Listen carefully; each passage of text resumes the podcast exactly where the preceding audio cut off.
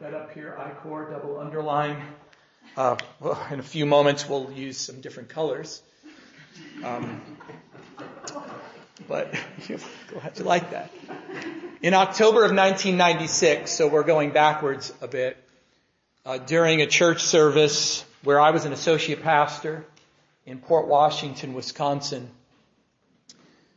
Yeah, October 96. The Lord just dropped a burden in my heart about the identity of the church, the biblical identity of God's covenant people the house of the Lord.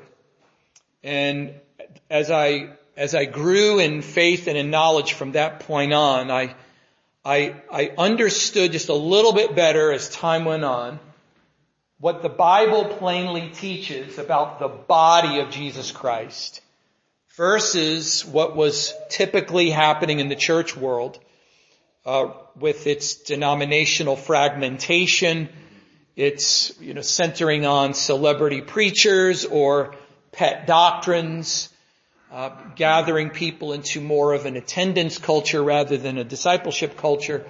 So at that time, I began a journey toward whatever the Lord would give me to contribute toward the restoration of God's house.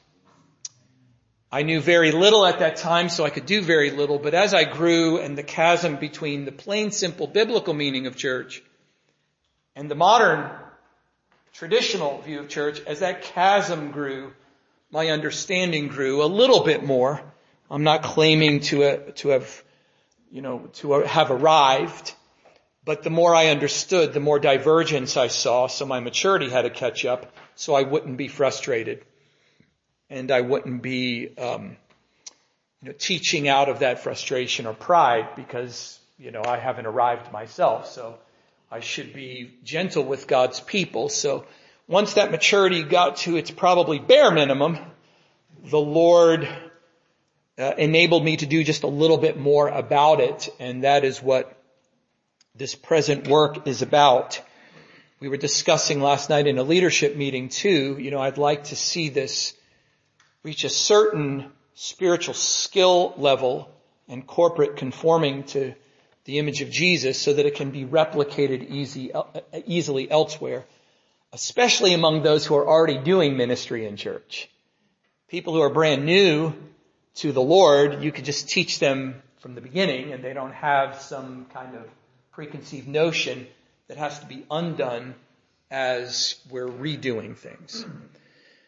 Uh, nonetheless, we're in this restoration process. So several months ago at one of these corporate gatherings, when I was teaching, uh, they were our turning point messages, I believe, when we had that prophecy, there's winds of change coming, the winds of change are coming. Do you remember anything else that was said during that prophecy? We just knew, well, at least the prophetic word declared, there were changes coming, and to expect that embrace, embrace for that. And so it seemed to have been predicting these shakings that we're now experiencing. A pandemic with all of its fear and restrictions, whatever is going on behind the scenes, conspiratorially, you know, we're not given to chasing conspiracy theories, even the accurate ones, because the spirit behind such a pursuit is not God's spirit. Nonetheless, they're happening. Uh, so the pandemic, the restrictions, everything that goes with that, racial tensions, ideological chaos, a dividing line between the right and the left, which has always been there, but now like never before, at least in my lifetime. National division as a result of that. The shaking is here, the winds of change are blowing, and so now more than ever, we are highlighting the need to bring restoration to God's house. We need our identity crisis to end and to re- just realize biblically, simply, who we are and what we should be doing rather than allowing such confusion with all the different traditions and background where the house of God, the very body of Jesus Christ, has been defined by so many factors other than the Word of God. And then when you talk about it, people are like, oh, I don't understand. It's like, yes, you do understand. That's the problem. The problem is not that you don't understand. The problem is that you do, but you're not willing to let go of the old wineskin. So you're trying to figure out how to do what the Bible simply says and what we've been doing, and they don't go together. So that's not mental confusion, that's heart confusion. That's where the confusion is. So my point is this. These winds of change are not what's calling us to restore identity to God's house so that we can bear the image of Jesus. That's not what's causing it. Okay? This restoration process has been in motion since the Renaissance, since the Middle Ages, if not before, and whatever else history does not tell us. Because the, the church has gone into a nosedive in, in its more Gentile, secular, state-sanctioned identity since the third century. So our identity crisis is not something that's, it's, it's, that's new. It's old and God has been sending different kinds of moves of the Spirit, revival, reformation in order to bring layers of restoration to God's house. So, you know, we've had things beginning, at least as far as history can tell us, you know, movements toward putting the Word of God back into the hands of God's people rather than run by the elite um, leaders in the, the 15th century and then the 16th century. There was Reformation and then on and on um, in Europe and even in uh, the Americas and and then into our history. There have been different revivals that have brought different levels of restoration to God's house in in centuries. Really, one century closer to us in our own Western culture, Pentecost was restored the turn of the 20th century. Uh, the charismatic renewal brought that in the late 60s to more denominational churches. We've had different kinds of revivals since then, the prophetic movement in the 80s, different revivals in the 90s. You know, there was much more than this, but this is more of history that I'm familiar with. Because I lived through a bunch of it, not the late 60s so much, I was too little and unsaved to understand that. But anyway, the point is God's done a lot. We've been in a long process of restoration. And I want our generation to do our part so that we can then hand over the next level of restoration to this youth group sitting over here. Um, and that includes you, Greggy, so yes, sir.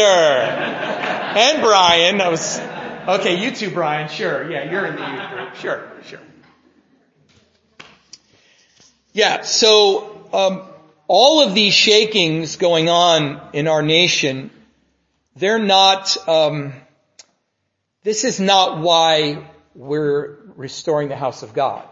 The house of God needed restoration before this was happening. Now it's just highlighting the need. So maybe we got a little bit of a head start, some of us, but we're going to have to catch up quick now. Um, I don't know all that's going to happen. Maybe there will be some semblance of peace and civility restored after there is a, a, an official election because either way that goes, there's going to be, I suspect, a little bit of shaking after that, no matter what. And our job is always to serve the Lord like it's our food. My food is to do the will of the one who sent me and to finish his work. And so this is a great occasion for people like us to be even more separate from the world, to be even less dependent upon its securities, and its acceptance and more dependent on the Lord. Right? Happy are the poor in spirit. Theirs is the kingdom of heaven. And this is a condition of heart that I need rectified also. Because it's, it, it's, it's needful to have a work of the Spirit in our heart to be less attached to our cultural environment if it's been friendly toward us in certain ways than, uh, than what normal Christianity usually flourishes in. Did that sentence make sense? No, did I, did I lose my bearings in the middle of it? Okay. My heart needs help. I need a move of the Spirit in my heart to, uh, to embrace the values of the kingdom that Jesus lists for us in Matthew chapter 5. Happy are the poor in spirit, theirs is the kingdom. Happy are those who mourn, they shall be comforted. Happy are the meek, they shall inherit the earth. You know, the, Jesus teaches his disciples to have happy hearts based on a coming age, not on the present age. And he, he teaches that, now this is making sense, Gina. He teaches that at the beginning of the Sermon on the Mount so that we can tolerate the rest of it. Jesus says, look, here's a vision of the kingdom that's here and it's really coming. That's where your happiness should be. And if your heart is happy in that, you can do anything. You can walk on water if your heart is buoyant with a vision of the coming kingdom. If it's divided, your heart is heavy and you can't float. So the divided heart is not, is not a happy heart. If it's happy, it's happy on the wrong things and that will be exposed. So we're living through a very minor period of exposure right now. We're being exposed. We're not, we're not saying, oh, things are happening, so let's now restore. We're, no, we should have already been in a restoration uh, process. Now we're being exposed and maybe we're being motivated to be more urgent, more diligent.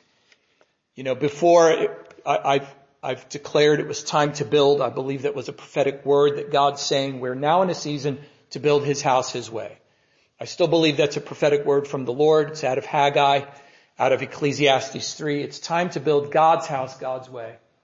Now the updated version of that is it's still time to build, but it's also a time for war. That was our topic last time, which means we're building during wartime, spiritual war, like the exiles that returned, Ezra and Nehemiah, they're, they're building with building tools in one hand and a sword in the other. So the, the winds of change have exposed us. The pandemic has exposed our powerlessness more or less, you know, praise God for the wonderful healings that we experience in the body of Christ in the Western world, but um, we, we need to we need to uh, we need more grace to kill these viruses in people, to raise up the sick, to break the, the virus and whatever other diseases people have. My own family, you know, my mom and we, we, we need the power to heal. We need the Jesus people restored. We're being exposed as an attendance culture versus a discipleship culture that's family on mission. We're being exposed as those who have a lot of deference to our government. You know, respect and obedience in righteousness is one thing. Deference to our government that substitutes for deference to King Jesus is quite another. And we also have a massive and embarrassing dependence upon social media as a, to give us a sense that we have power and influence. That's being exposed. We don't. If we can't do it locally in our homes and in our church and in our city, then we can't do it nowhere else. It's fake and it will be exposed. The, the, the digital world has virtually, that was free of charge. The digital world has virtually replaced the Holy Spirit in many churches. Wow. The racial tensions have exposed our lack of a gospel of peace, which is a conciliatory gospel. It creates a new family where uh, racial, ethnic, cultural, uh, uh, economic differences are melted into a family that does a little thing called love one another in the bond of peace, which is deeper than judging by what our eyes see or replicating our cultural tendencies inside the church, which is precisely what was going on in Corinth. They had enough gospel to be saved, but everything else, the way they lived, was just reflecting their city inside the church, reflecting their, the empire's values. So all the divisions were there. Uh, all the, the, the worldly lifestyle was there, but they had enough gospel to be saved. So what Paul did was he wrote an epistle that we call First Corinthians, it's really a sermon that is a template for restoring the house of God. See how I tied that together? That's why we're going to look a little bit at 1 Corinthians today. So we're exposed as having a lack of a gospel of peace, a gospel and a church that reconciles ethnic groups, not just government policies or trying to change the hearts of people in our culture, which is fine. That's a prophetic, a prophetic influence the church should have, but it should be happening in the church uh, in the life of the Holy Spirit. So we've been exposed in our confusion over the church's actual identity. We didn't get confused when things changed. Our confusion was exposed. We don't understand who we are and how to maintain our primary gospel disciple making mission, which we mostly weren't doing before this. And then secondarily, though still importantly, speaking prophetically into our social justice issues. If we had done the first, we'd have more kingdom cred to do the second. The ideological chaos has exposed us as having a lack of objective biblical theology. We see our Bibles through our cultural biases rather than through the Holy Spirit of wisdom and revelation, which is why Paul prayed for that in Ephesians 1. Where are the apostles who even pray for that? So that our lenses would not be defined like the Samaritan woman saying, why are you, a Jew, speaking to me, a Samaritan woman? And Jesus said, oh, if you knew the gift of God, you would ask him and he would give you water that will, you will never thirst again, right? It's like, so, so we, we see things through our own personal ultimate issues rather than God's ultimate issues. And these are ultimate issues in the human heart. We can't be divorced from them, or we're not humans, unless the Spirit comes in and circumcises our hearts. Anyway, we're exposed for our lack of biblical theology. Even the greatest evangelical Bible thumpers contradict the Bible in so many ways they do church and ministry. like whatever. You know, complaining about the charismatics being all experienced, oriented, and just, just about everything you do in church is contradicting what the scriptures teach. We're duped. We're exposed. This lack of biblical theology has also exposed a lack of eschatology, whether you believe the right thing or the wrong thing. Was that symbolic, those three frogs coming out of those, the mouths of the beast and the Antichrist and the dragon? How do we interpret that? Okay, apocalyptic imagery is difficult to, to, to discern perhaps at this stage of the game, but let me tell you this. We should be in love with the appearing of the Lord, and the day of the Lord should exert influence over the way we live now. And the lack of a vision for the day of the Lord means we are in love with this age. There should be a, an emphasis on the Lord's day because it's His day. We should want that day. Yeah, but there's another day coming. That's His day.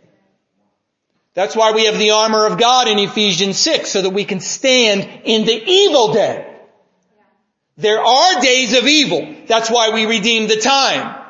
Because the days are evil. They're not fully given to His sunshine right now. He's not fully exposed. But there is a day coming and we should be anticipating that day the way we were anticipating our wedding day when we were engaged. Or some of you who will be engaged someday. Or whatever day, Christmas is coming. Gethin and Jana and Finley are coming. We're looking forward to that day. Our family's looking forward to the day that our kids will come from Wales with our grandson. We're looking forward to that day. That's a special day. See, we look forward to special days, don't we? We should be looking for the Lord's day. When He rights wrongs. When the mistreatment of children in secret places right now, in dark places in the nations, when Jesus will come back with eyes of fire and right all those wrongs and heal and raise from the dead all of those children. We should be looking for that day, longing for that day. Right? We, we, this is one of the things I'm yet to talk about tonight. Lo and behold, I'm already talking about it. It's kind of like the day of the Lord. There's little days in, be, in between, but then the day is coming. Okay, we need, our lack of eschatology is exposed. We lose our bearings when the world shakes because the world had our bearings rather than the day that's coming. That's where our bearings are. And my heart needs reconditioning to that end, as perhaps some of you might need. Not all of you. This is why Paul says, why are you weeping and breaking my heart? I'm willing to die for Jesus. I mean, there's, there's some Christians today just to go to one house church meeting may be the last time they ever see their family again.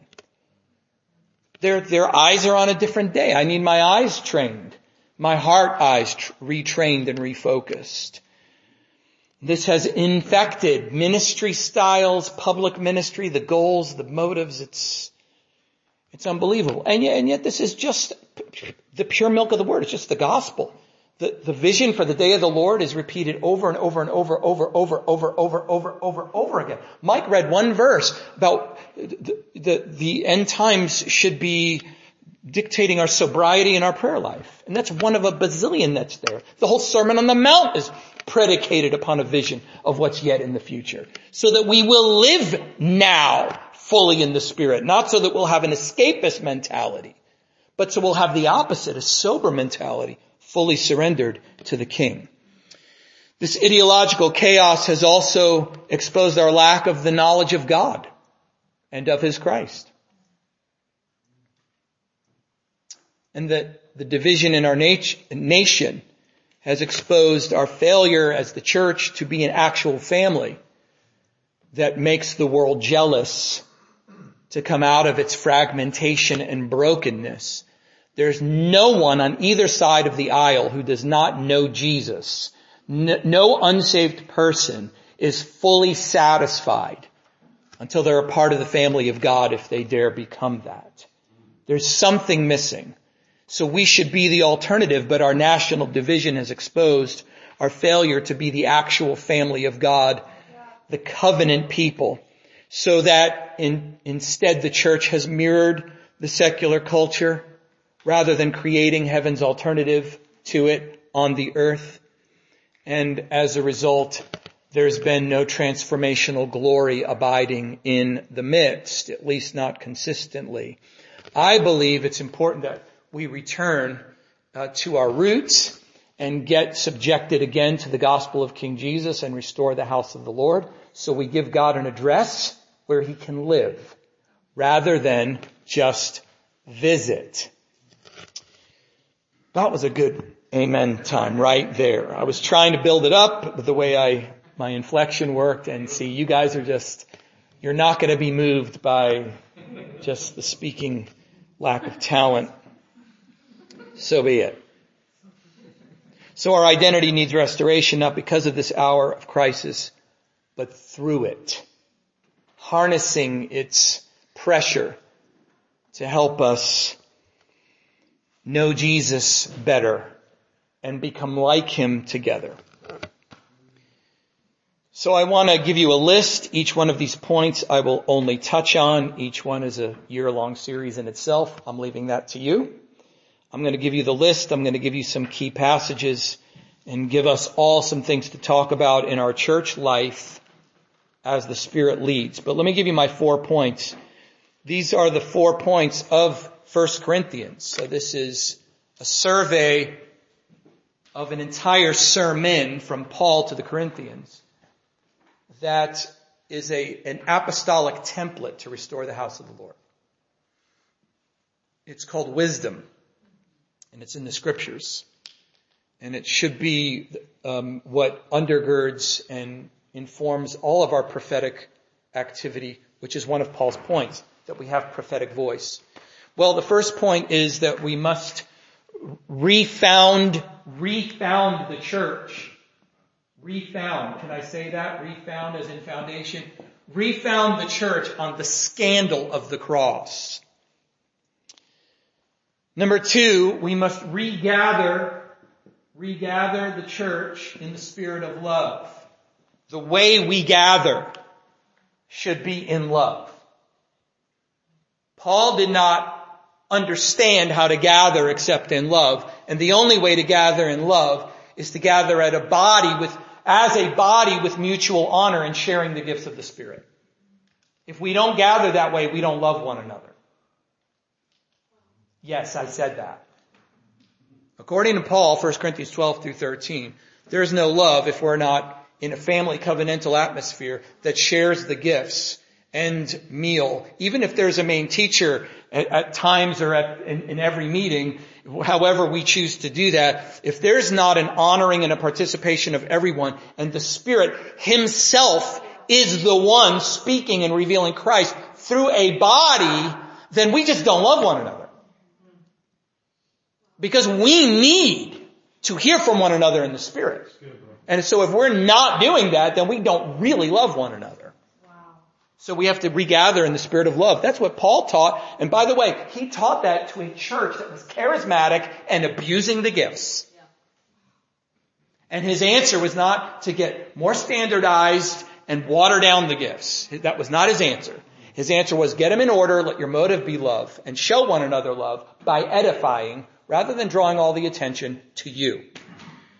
Thirdly, restore the church's prophetic voice. Let's say regather in the spirit of love. Let's say this. Spirit of love. There's a heart. Number three, uh, uh, uh, restore the church's prophetic voice. Restore the church's prophetic voice. Restore the church's prophetic voice does not mean prophesy more necessarily. There's a lot of prophecies out there. Uh, it needs to be cleansed and, and brought into uh, subjection to the Lord and the house of God. Notice how this is number three. After you reestablish the cross, little, little uh, minor factor that needs restoring, the cross back to the life of the church, then gather the right way, then you're going to have things in order to prophesy responsibly. And then finally, where we kind of began, Paul ends with, let me get my R word here, recapture.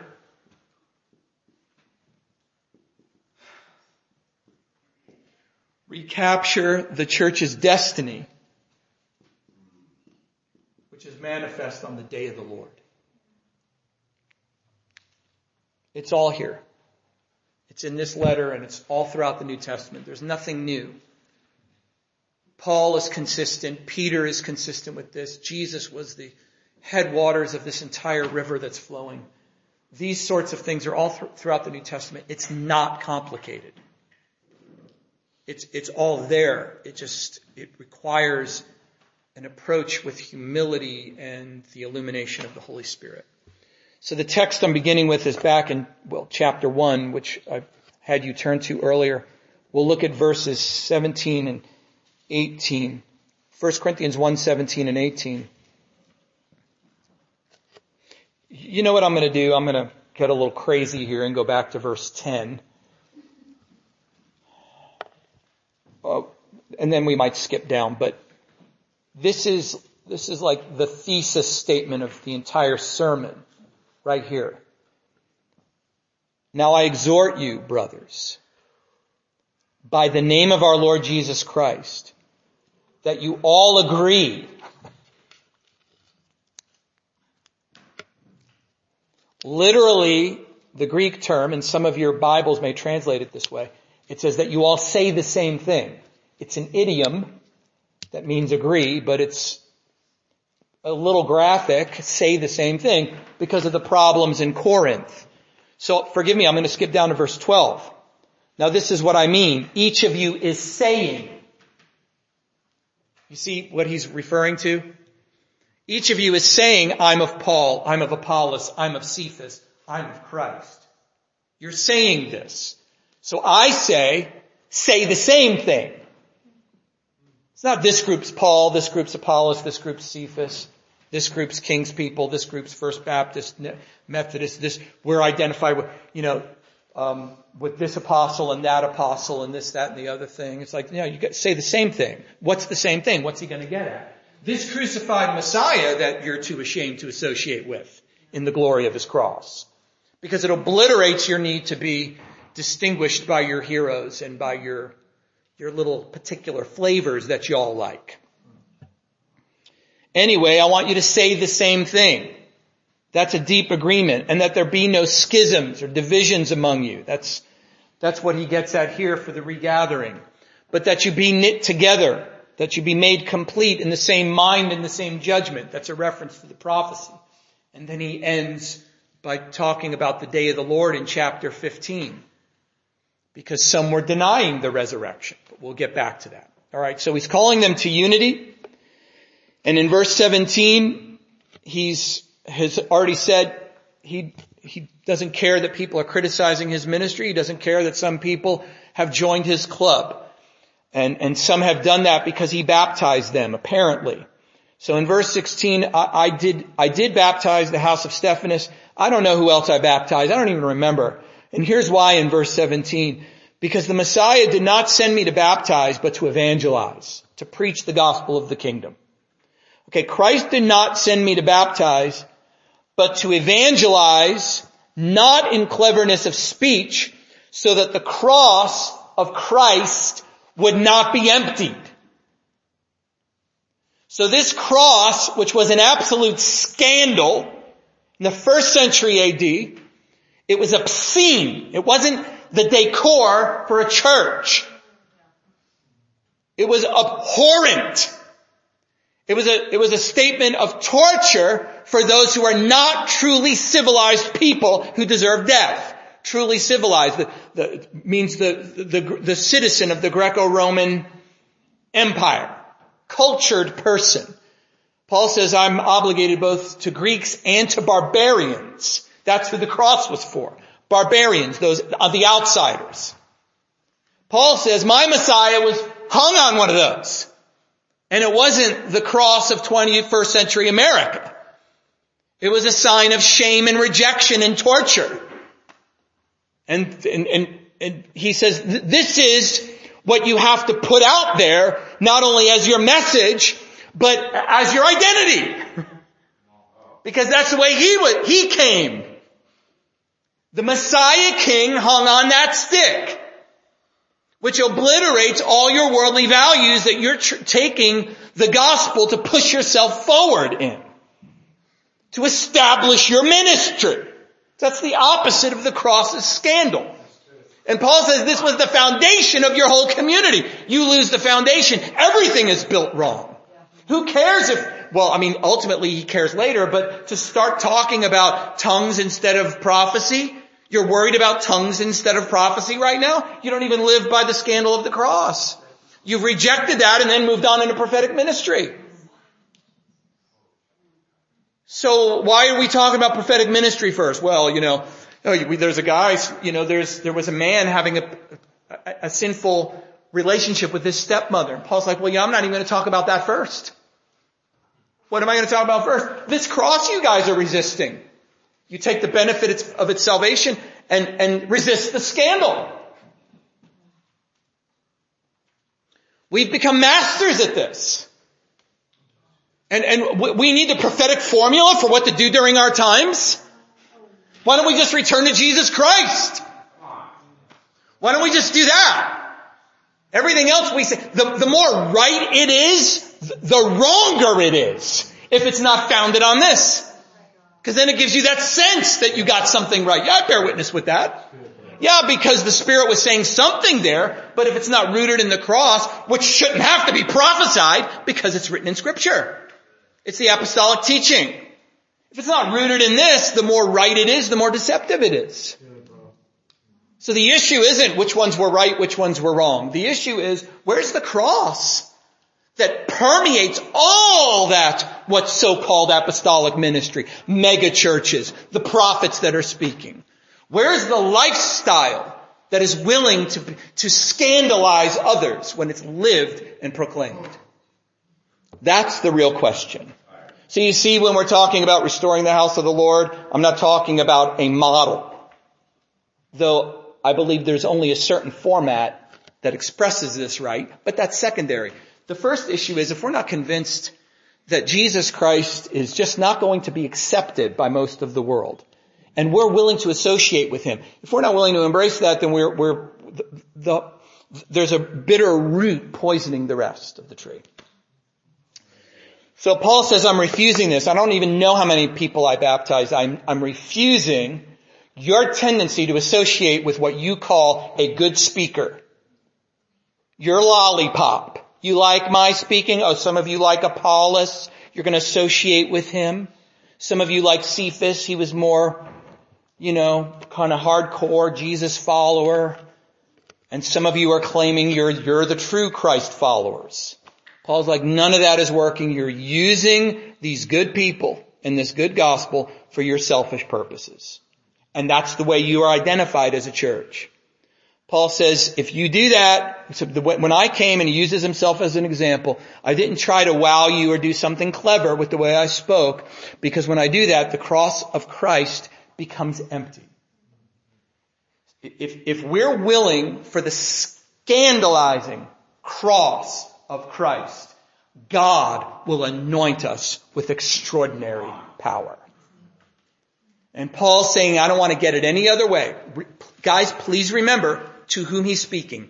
Charismatics, who in 1 Corinthians 1 7, Paul says, yeah, you're not falling short in any gift. That includes the mighty word of knowledge, and that includes healings. Although a bunch of them are sick and have already died, some are getting healed. Everything's mixed. He does not doubt that they're fully charismatic. That's all great. He says, but you, you still don't have power. You don't have power. Because you've avoided the cross. You, you have your gifts, but you don't have the cross at the root of who you are. So gifts can have an impact. This cross always bears fruit. It brings transformation we live in a, in a Christian culture of impact without fruit. Impact. How could that man have fallen? How could he have all these, what's, I'm trying to keep this PG. How could I have all these bad things going on in darkness, but what a ministry. Look at all the people affected. Yeah, gifting can have impact, but fruit only comes through an actual life. You can't lead from a pulpit. Ever. I hope you can teach sometimes from a pulpit. Okay, well, so it's the power of the cross. That's why Paul's like, I, I am not letting go of that. That's the only thing I determined, that I would know Jesus Christ and Him crucified. And I bore the image of that cross, right? Okay, this is another text I was going to look at, so I'll just quote it for you. It's a well-known passage, right? When I came to you, I did not come with superiority of speech or of wisdom, proclaiming to you the testimony or the mystery of God. For I determined to know nothing among you except Jesus Christ and this one crucified. He doesn't even mention the resurrection yet. So he wants to keep it right here. Look, I, he's saying to them, I love you guys too much to try to impress you with my speaking abilities. I determined to stay close to this scandal. So I was with you in weakness and in fear and in much trembling. Guys, that's Paul's seminary. He went out of his way to be weak and fearful and trembling because he knew God would anoint that and God is the X factor. God's the one he wanted to take the field when he spoke. Are you hearing me? So he said, so I'm focusing on the crucified one. I'm not going to try to impress you. I'm not going to try to gain followers to me. I'm with you in weakness, right? I don't have rhetorical skill. And I believe Paul was trained in some rhetoric he came up in the house of Gamaliel, and Gamaliel was the only Jewish household school that allowed education in Greek education, which always had rhetoric. All these homeschool moms will tell you that. Classical education always has rhetoric. It's, that comes right from centuries before Paul. Plus he uses rhetoric when he speaks sometimes. He was trained, but he's like, I'm not going to use it consciously to impress you. I'm not confident at all in myself. To the point where I'm shaking.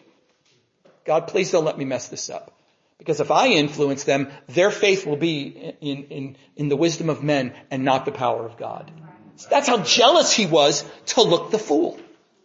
That was not consciously being obnoxious. That was associating with a crucified Messiah. This is the foundation.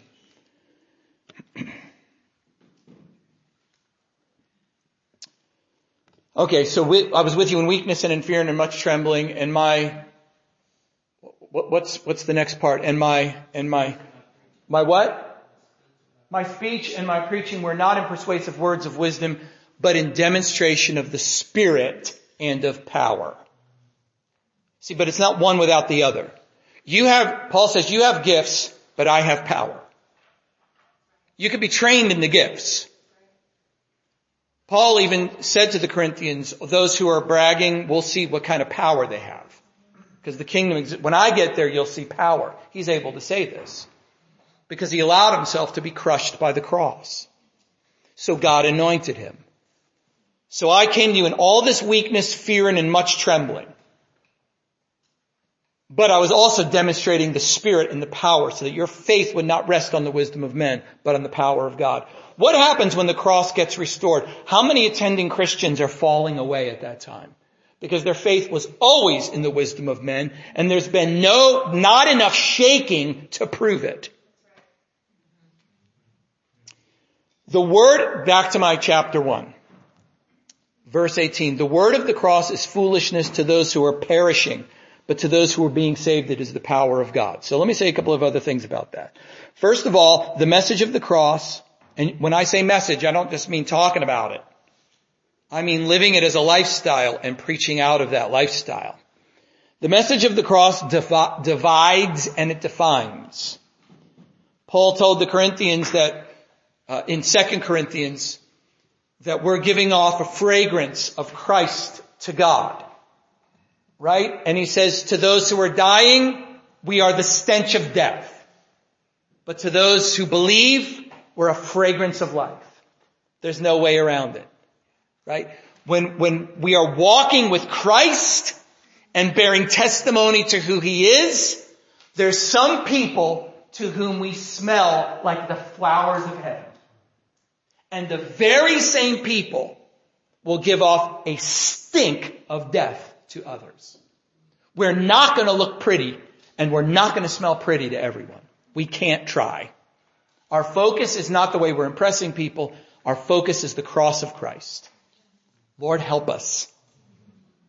Because that same scent stinks to some people. They hate it.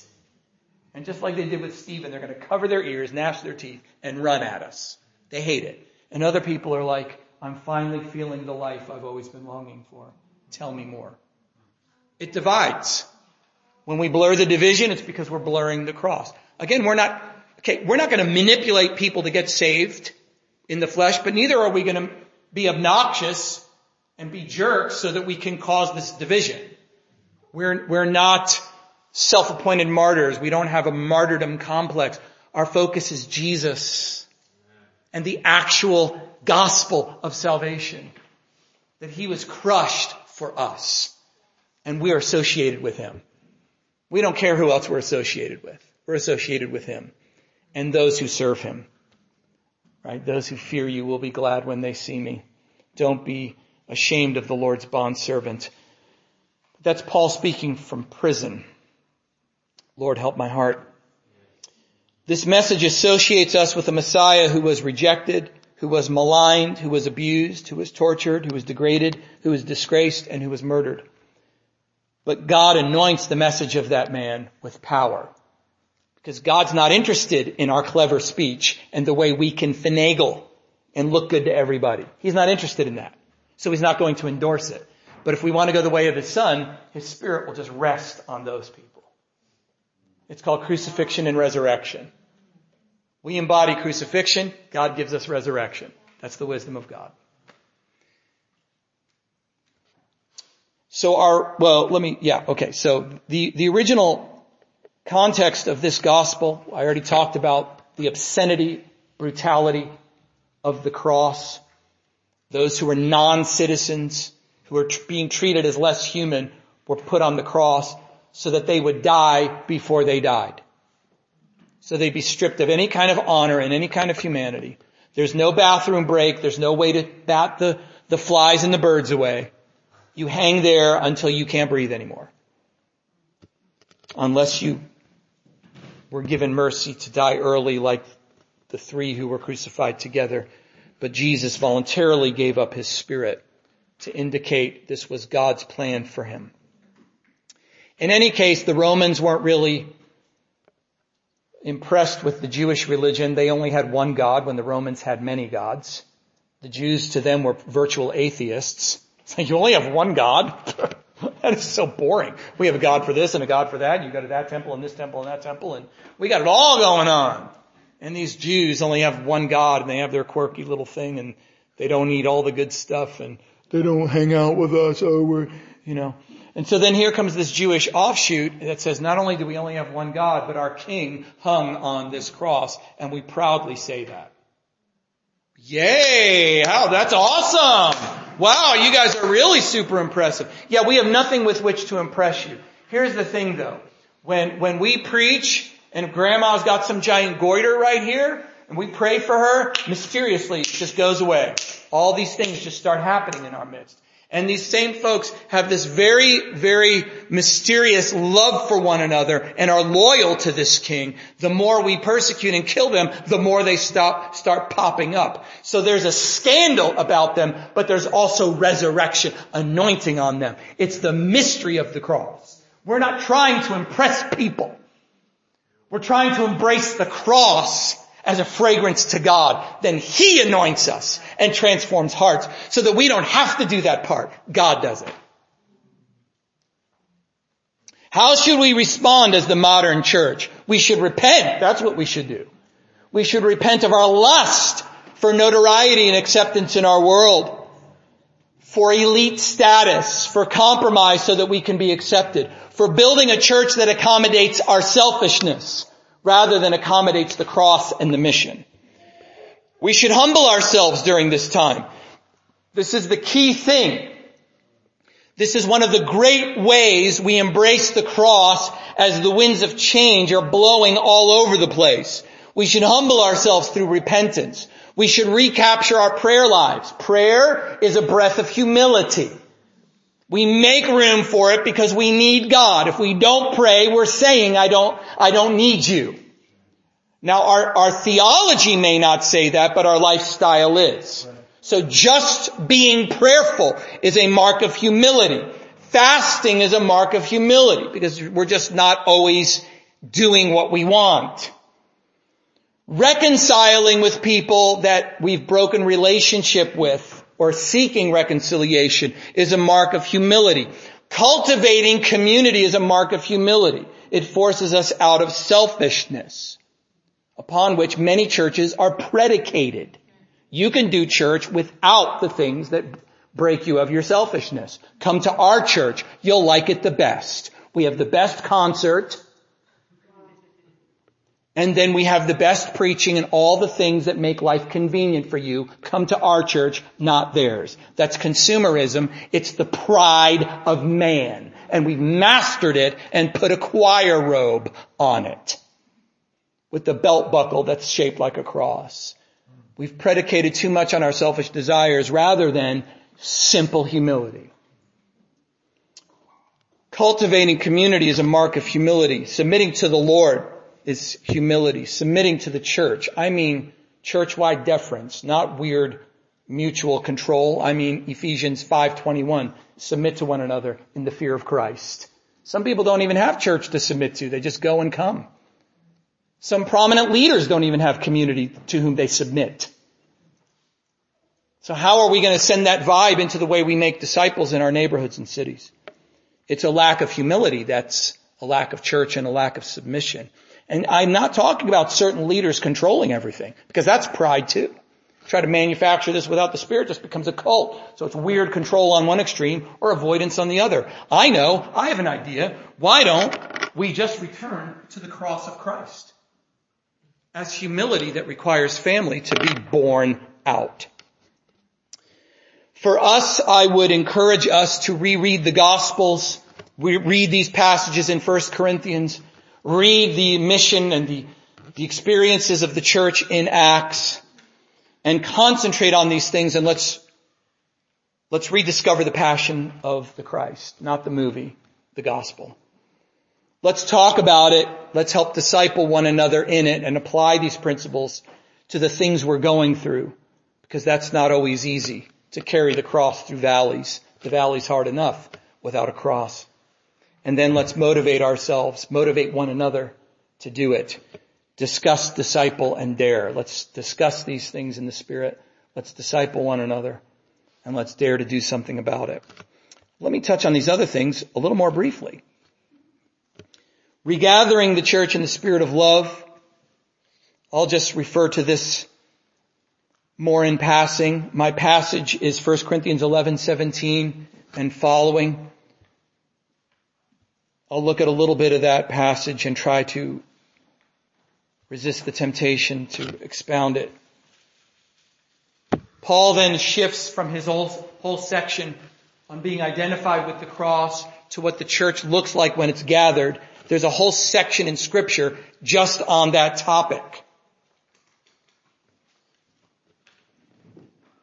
He says, in giving this instruction now, I don't praise you because you come together not for the better, but for the worse.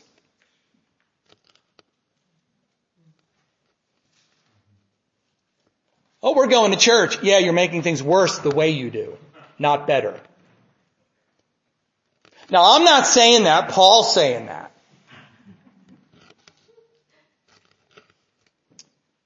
For in the first place, when you come together as a church, I hear that schisms, divisions exist among you. And in part I believe it, for there must also be factions among you so that those who are approved may become evident among you. Therefore, when you meet together, it's not to eat the Lord's Supper as if we ever do that. So lacking any, oftentimes, I guess this, anyway.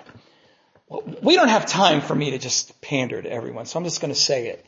We're so lacking in covenant mentality that the idea of the Lord's Supper being other than a service during a larger service based on convenience rather than based on sacrificial fellowship is, it's, it's inconceivable to us. And for them it was, it was common. It was what, it's what you do. We'll risk our lives for this. There are churches in, in restricted areas right now in the East, in the Middle East, even some places in the West, just to do this once, they risk much. We avoid it and we're free to do it. Oftentimes in the West. Paul says then the way these Corinthians were coming together, they were maintaining their divisions. They weren't meeting together for the Lord's Supper. And Paul saw that as something that even compromised their health. Which he goes on to say. So it's not to eat the Lord's Supper because in your eating each one takes his own supper first, one's hungry and another is drunk. Then he goes on to say, you know, you can eat your private meals at home. There's nothing wrong with that. But there should be a deliberate occasion when the family gets together consistently and breaks bread in the name of Jesus because you're family and you need one another. You need one another. So don't leave one another out. And he goes on to talk about sharing all the gifts and eating together, but I'm going to give you my list uh, and and move on. We must restore the Lord's Supper in the way we gather as a distinct family covenantal meal. Doesn't mean we have to do it every single time, but the spirit of that meal should permeate who we think we are. We should consciously overcome our natural divisions. Amen. We should value the entire body. We should define and imply, define and employ the charismatic gifts. I had self-correct, not Im- imply them, employ. We should define and employ the charismatic gifts. Because we love one another, we should get better at prophesying. Because somebody is going to need a prophetic word that comes from deep in the heart of God. We're going to need that. We're going to need healing. We're going to need words of wisdom and words of knowledge. We should honor those who are not naturally honorable in the world's eyes. So our response should be again, repenting, reconciling broken relationships, examining our own hearts. Paul says to do that in this larger passage. And again, we should talk about these things out of 1 Corinthians, the book of Acts, etc. I'm moving quickly in these points. Number three, restore the church's prophetic voice. I want to say a few things about this. How are we doing? You guys, I don't have a lot more to go, but if you want to take a break and stand and start over again and stretch, do you want to do that? How many people want to stand up and stretch? Oh, one person? Poor Gina. Two people? Okay, Gina's my wife, so that's the majority. Let's stand up. Let's stand up. Take a breath. Stretch out.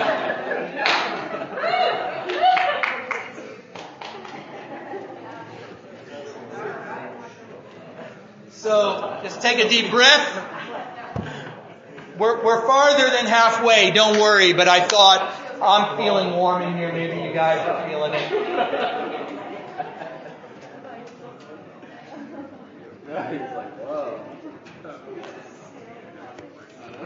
First Corinthians 14.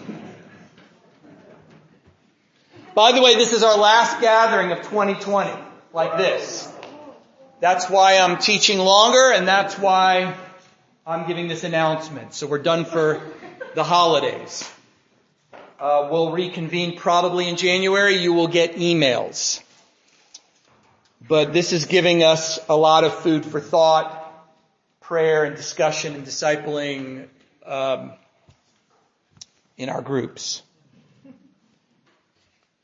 1 Corinthians 14, pursue love, yet desire earnestly the spiritual gifts, especially that you may prophesy. We must restore the church's prophetic voice. To prophesy means to speak forth what the Spirit is saying. Paul uses the word prophet in this passage probably to refer to people who are not necessarily Ephesians 4 prophets, but who prophesy often. They're bent toward that gift. They speak with prophecy. In Ephesians 4, there's a, there's a leadership role that brings consistent foundation to the church. That's also what a prophet is. But the principles should overlap. Paul teaches here very simple uh, um, principles of accountability and judging prophecy. We are not in the Old Testament. New Testament prophets should be immersed in a community of faith and held accountable. Their prophecies judged. If we don't have number one and we don't have number two, then number three is going to be hurting. But the alternative is not to shut down the prophets. The alternative is to immerse them in number one and number two and then say, now, start roaring like a lion in the context of community. Because we're, we're limping even when we're accurate now. Because it just feeds a foundationless church. All the more during a shaking when we need the comfort of the prophets. It depends now on other things. We don't have God is my refuge and God is my strength. A very present help in trouble because one and two are lacking. And so this, the, prophets prophesy, everybody gets nervous. Rather than having a in what they say and what might come to pass and not come to pass, rather than having the security of one and two, the refuge. And I mean that in God. Prophecy is different in the New Testament. Some of the principles, some of the tendencies, the styles of the Old Testament prophets overlap with New Testament prophets. But not their level of authority they're not flawless. When the Old Testament prophets were gripped by the word of the Lord and the Spirit, they were flawless. They spoke on the level of scripture. Their ministry was fulfilled in Christ, not New Testament prophets. The prophets of the Old Testament, right up into John the Baptist, all came to fruition in the Word become flesh, who fans out into five ministries, who equip one body that entity is what fulfills the prophetic ministry of the Old Testament. Prophets in the New have only one part of that, and anyone can prophesy. That means we all have to hold one another accountable.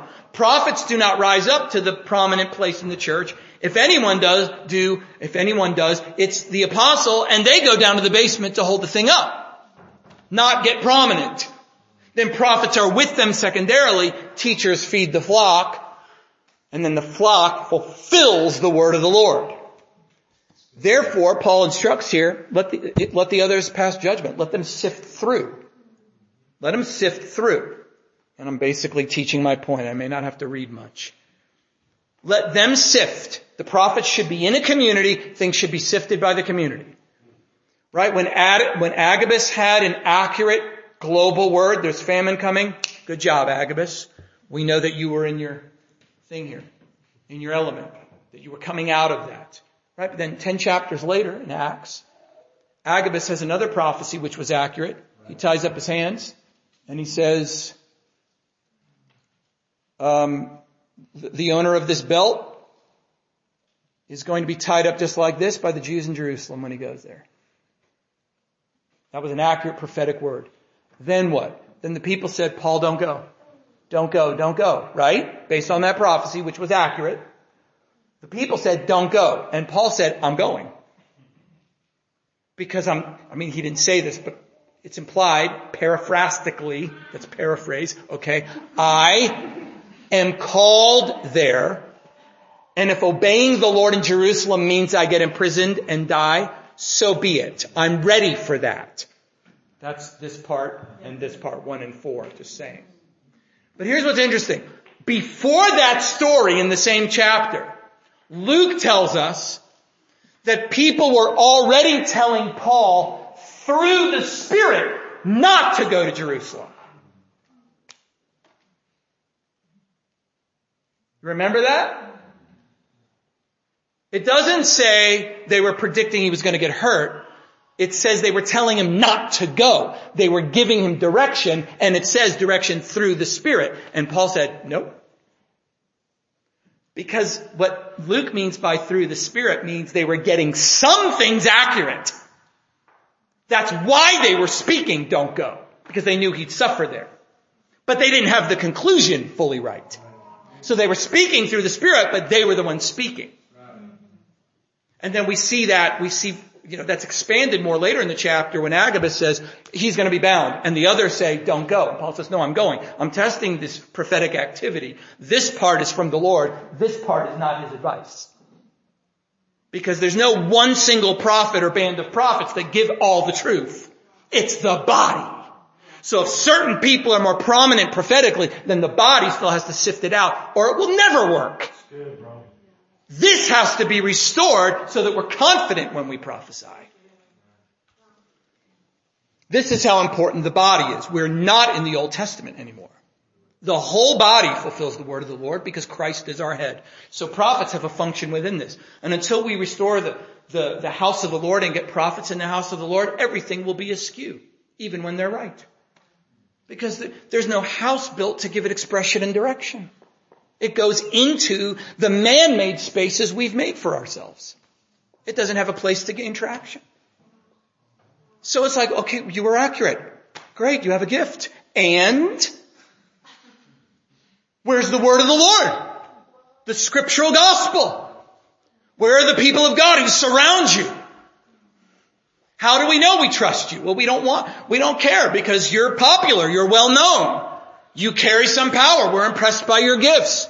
I don't want to know that. I want to know his wife. I want to know his kids and I want to know his church. Accuracy doesn't move me. I had very accurate prophecies while I still had things to iron out in my relationship with my wife, which would have direct bearing on my ministry to the church. We're wowed by the wrong things because we're not crushed by the cross as a community. So when these things are restored, we can, uh, or refounded, regathered, we can restore prophecy. The passages I was going to read, that first Corinthians 14, 1 through 5. By the way, you know what? Okay, verse 2. For one who speaks in a tongue does not speak to men, but to God, for no one understands, but in his spirit he speaks mysteries. But one who prophesies speaks to people for edification and exhortation and consolation. The one who speaks in a tongue edifies himself. The one who prophesies edifies the church. Now I wish you all spoke in tongues. Come on, Shandai. But even more that you would prophesy. And greater is one who prophesies than one who speaks in tongues. And here's why he says that unless he interprets so that the church may receive edifying. He's talking about in the church, prophecy is more valuable. So here's my list of application to finish this point. Number one, let's restore tongues in private. The reason why the Corinthians were allowing it to spill over into church, which they shouldn't have, that is tongues, is because Paul prayed for them. They were baptized in the Spirit. They spoke in other tongues. So should we. It should just be in private. We should be doing that generously and extravagantly in private. It's, amen. Okay. Secondly, prophesy in the gathering. Speak forth what the Spirit is saying when you get together, which also means we need to get good at that. We have to be immersed in the Word and get some good practice and learning from people who are experienced when they sense something in their inner ear, when they see a picture, when they sense something in their heart. We have to learn how to discern what God's actually saying to them, what He's saying to me, if He's speaking at all. Let's get good at this. We have a family that can help us along, right? Amen. Yes.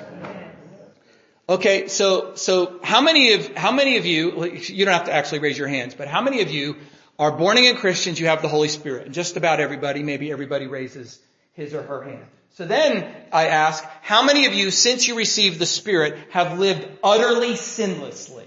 Also raise your hand. No one raises his or her hand, including me. Oh, I thought you had the Holy Spirit. Yeah, but I do have the Holy Spirit when I'm born again. I was 16 years old. But guess what? I had to cultivate my ethical life in the Spirit. Why can I cultivate my moral life and not also have to cultivate my spiritual gift life? Why is that?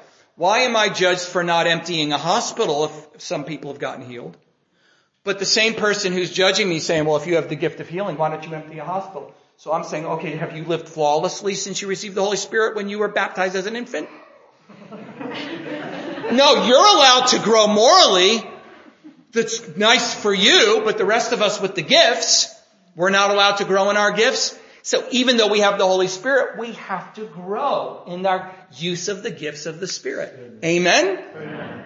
It's not magic, it's life. That sounded probably cooler than what it actually means, but I hope it does mean something significant. Um, prophesy to unveil God to the lost. That's actually a passage there during the gathering. Paul said prophesy and lost people will have their mail read and will fall on their face and say God is among you.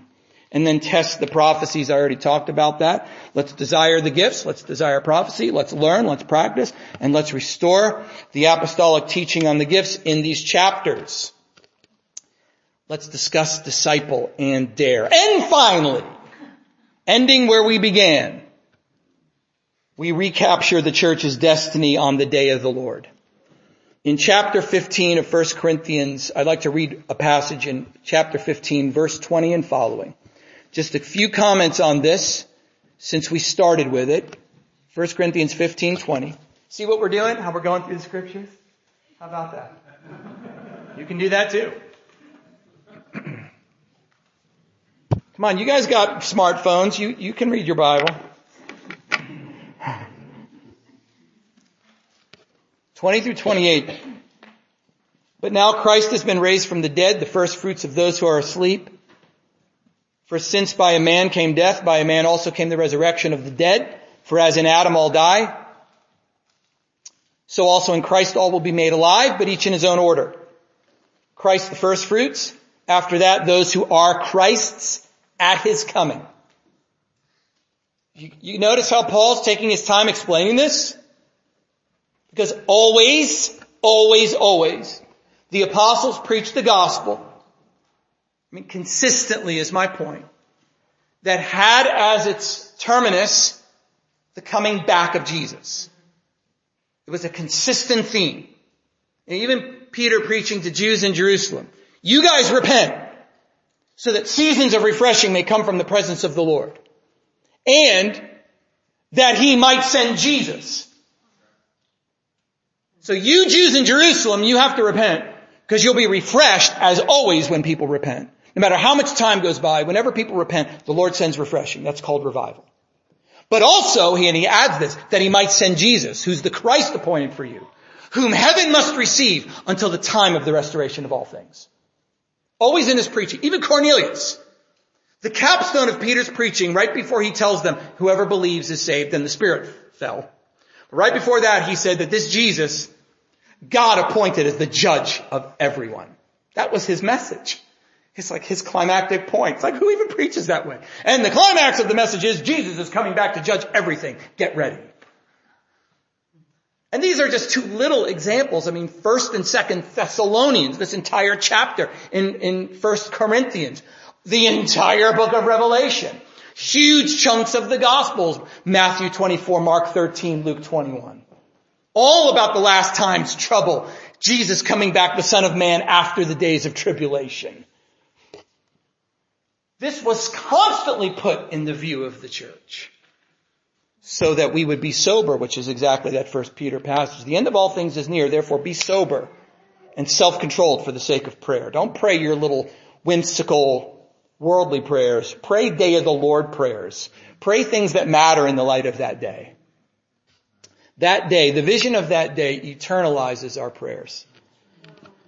For since by man, okay, for those who are Christ at his coming, that's the day of the Lord when he comes. There's the moment he comes that's called the day of the Lord. You expand on that. There's the days of tribulation that's included in the day of the Lord. And then there's even a little bit after he comes. That's all part of the day of the Lord because all of heaven and earth will be renewed. So it's a longer period, seven-ish years. It's also one day when Jesus cracks the sky at the blast of a trumpet and all of our hopes and dreams come true and make every period of darkness worth it. Then those who are Christ's, they will be raised at his parousia, at his coming. Then comes the end. So that's why Paul's saying, y'all who don't believe in the resurrection, then you don't believe in the eternal purpose in the coming of Jesus. Because our physical resurrection triggers the whole plan of God coming to a close. Or it's part of it, I should say. Now we don't doubt, we don't have a doctrine that, that rejects physical resurrection. We all believe we're going to be raised from the dead, right? No one in America, Christian Orthodox, is going to deny the resurrection, but I fear practically in the spirit of our minds, we do. It's not a reality. Nah, we're not really going to rise one day and be judged for our works. That's not really going to happen. oh, come on, healthy, happy, and wise. That's all I want and need in this life. We deny it. We're, we're, we're orthodox in our theory and we're heretical in the spirit of our minds and our lifestyle. That's why Paul called the resurrection a mystery. You can know the doctrine and still be blind to it. You can pass a lie detector test and still be blind to it. Not be living for that day. And then the Lord will come back for all those who are in love with His appearing. It's one thing to believe the doctrine, it's another thing to be in love with His appearing. Come on, this is sci-fi. This is Holy Ghost sci-fi right now that we need from the Word in our spirits. Or we'll be exposed when the shaking shakes more. Then comes the end when he hands over the kingdom to the God and Father, when he's abolished all rule and authority and power. He must reign until he's put all the enemies under his feet. The last enemy that will be abolished is death, for he's put all things in subjection under his feet. But when he says all things are put in, uh, in subjection, it's evident that he is accepted who put all things in subjection to him. Then when all things are subjected to him, you could read this again on your own. What he's saying is the Father will not be subject to Jesus. On that day, Jesus will be subject to the Father. Sorry, Brian. When all things are subjected to the Son, then the Son himself will also be subjected to the one who subjected all things to him, so that God may be all in all, which should be our goal in everything we do. We're working for that day. That's the day I'm working for. God open the eyes of our hearts to see this day with a little more clearly. Just get one little more, one little pinhole, one little tiny bit of the mosaic, just a little bit more today, Lord. Awaken my heart to the day of the Lord. You know what John said? I was in the Spirit on the Lord's day. So he had a little mini Lord's day, didn't he? But he was in the Spirit. Lord, help us to be in the Spirit on the Lord's day so that we could see a little bit more of the Lord's day. I got one more passage for you. Just one more. Guys, we're almost there. This is down in verse 50. I'm telling you this, brethren, that flesh and blood cannot inherit the kingdom of God, nor does the perishable inherit the imperishable. Look, I'm telling you a mystery. We won't all sleep, but we will all be changed. Uh, let, let, me tell you just a really quick story. I remember that I was taking a nap on the couch in, the, in, in my house, the Brownsville days. Just everything was, was schedule was crazy, late nights, early mornings. So I'm taking a nap. Okay, there's my excuse for taking a nap. But I had a vision of God in my sleep. And, and I don't know how to articulate what I saw. It was really impossible to explain. I can't even tell you physically what it looked like. But I saw eternity. I know, I'm not saying I saw it exhaustively. I just, everything I saw in this visionary experience was not temporary. It was all incorruptible. I just caught a glimpse of it. I saw it. So there's nothing in my purview mentally and emotionally when I saw this thing in this, in this nap vision. There was nothing that was temporary. Everything was foreign to me. It was all eternal.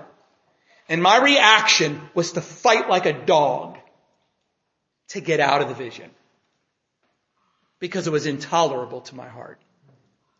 There's too much eternity, too much everlasting, and there's too much temporary in me. And I'm like, get me out of this, get me out of this. It wasn't like, woo, like a little angel fluttering around. I had a vision. I, there's no way. I, I, I mean, I was like fighting through something to get out of it. And then I, I just woke up and repented. I knew what just happened. Point taken. Forgive me, Lord. And I was in revival, man. But still, it was revival so much on our terms. So much on our terms, which is, the, that's what things went in that direction eventually. So much mixture. But when I looked into a mixture, when I looked into no mixture, I couldn't even handle it. My little heart. Just too conditioned by what's temporary, what will die, what will pass away. I was so conditioned I couldn't even swallow the, a, a little glimpse of what is eternal. So Paul says, I'm telling you a mystery. This ain't the way it's gonna be. We won't sleep. We will be raised from the dead. We will be changed. This is going to happen. For those of us who believe and belong to Christ when He returns, we will be clothed with glorified bodies that can never die. They can have fellowship with God. His dream will come true and we will be that dream. This is going to happen. Take a little time and think about it. Let us, you and me, start to wash our brains and our hearts in eternal realities. Let's wash the dust of this Egypt off just a little bit as often as we can to condition our hearts to live the way we're called to live now. We will all be changed in a moment, in the twinkling of an eye, at the last trumpet. You know what that last trumpet is? That's the day of the Lord. There would have been six blasts leading up to that point, each one a disaster on the earth. And then the second blast, the seventh blast.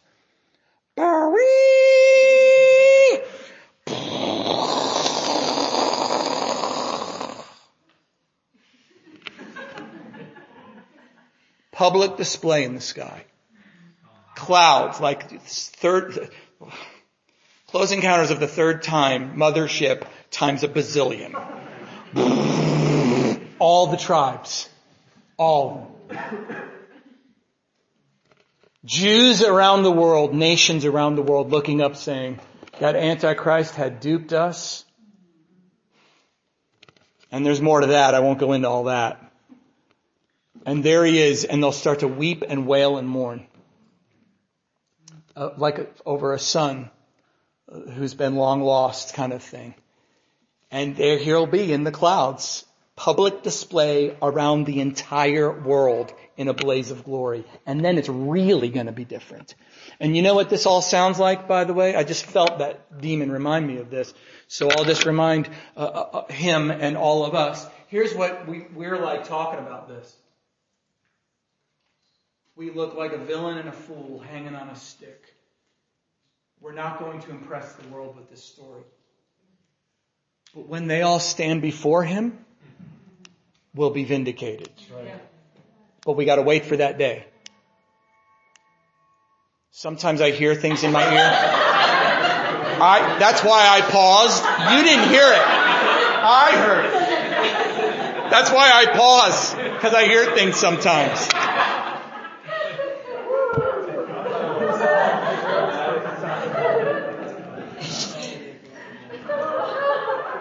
My first semester teaching at Brownsville, we had 120 students. They're all sitting right here, just in a church building like this, chapel.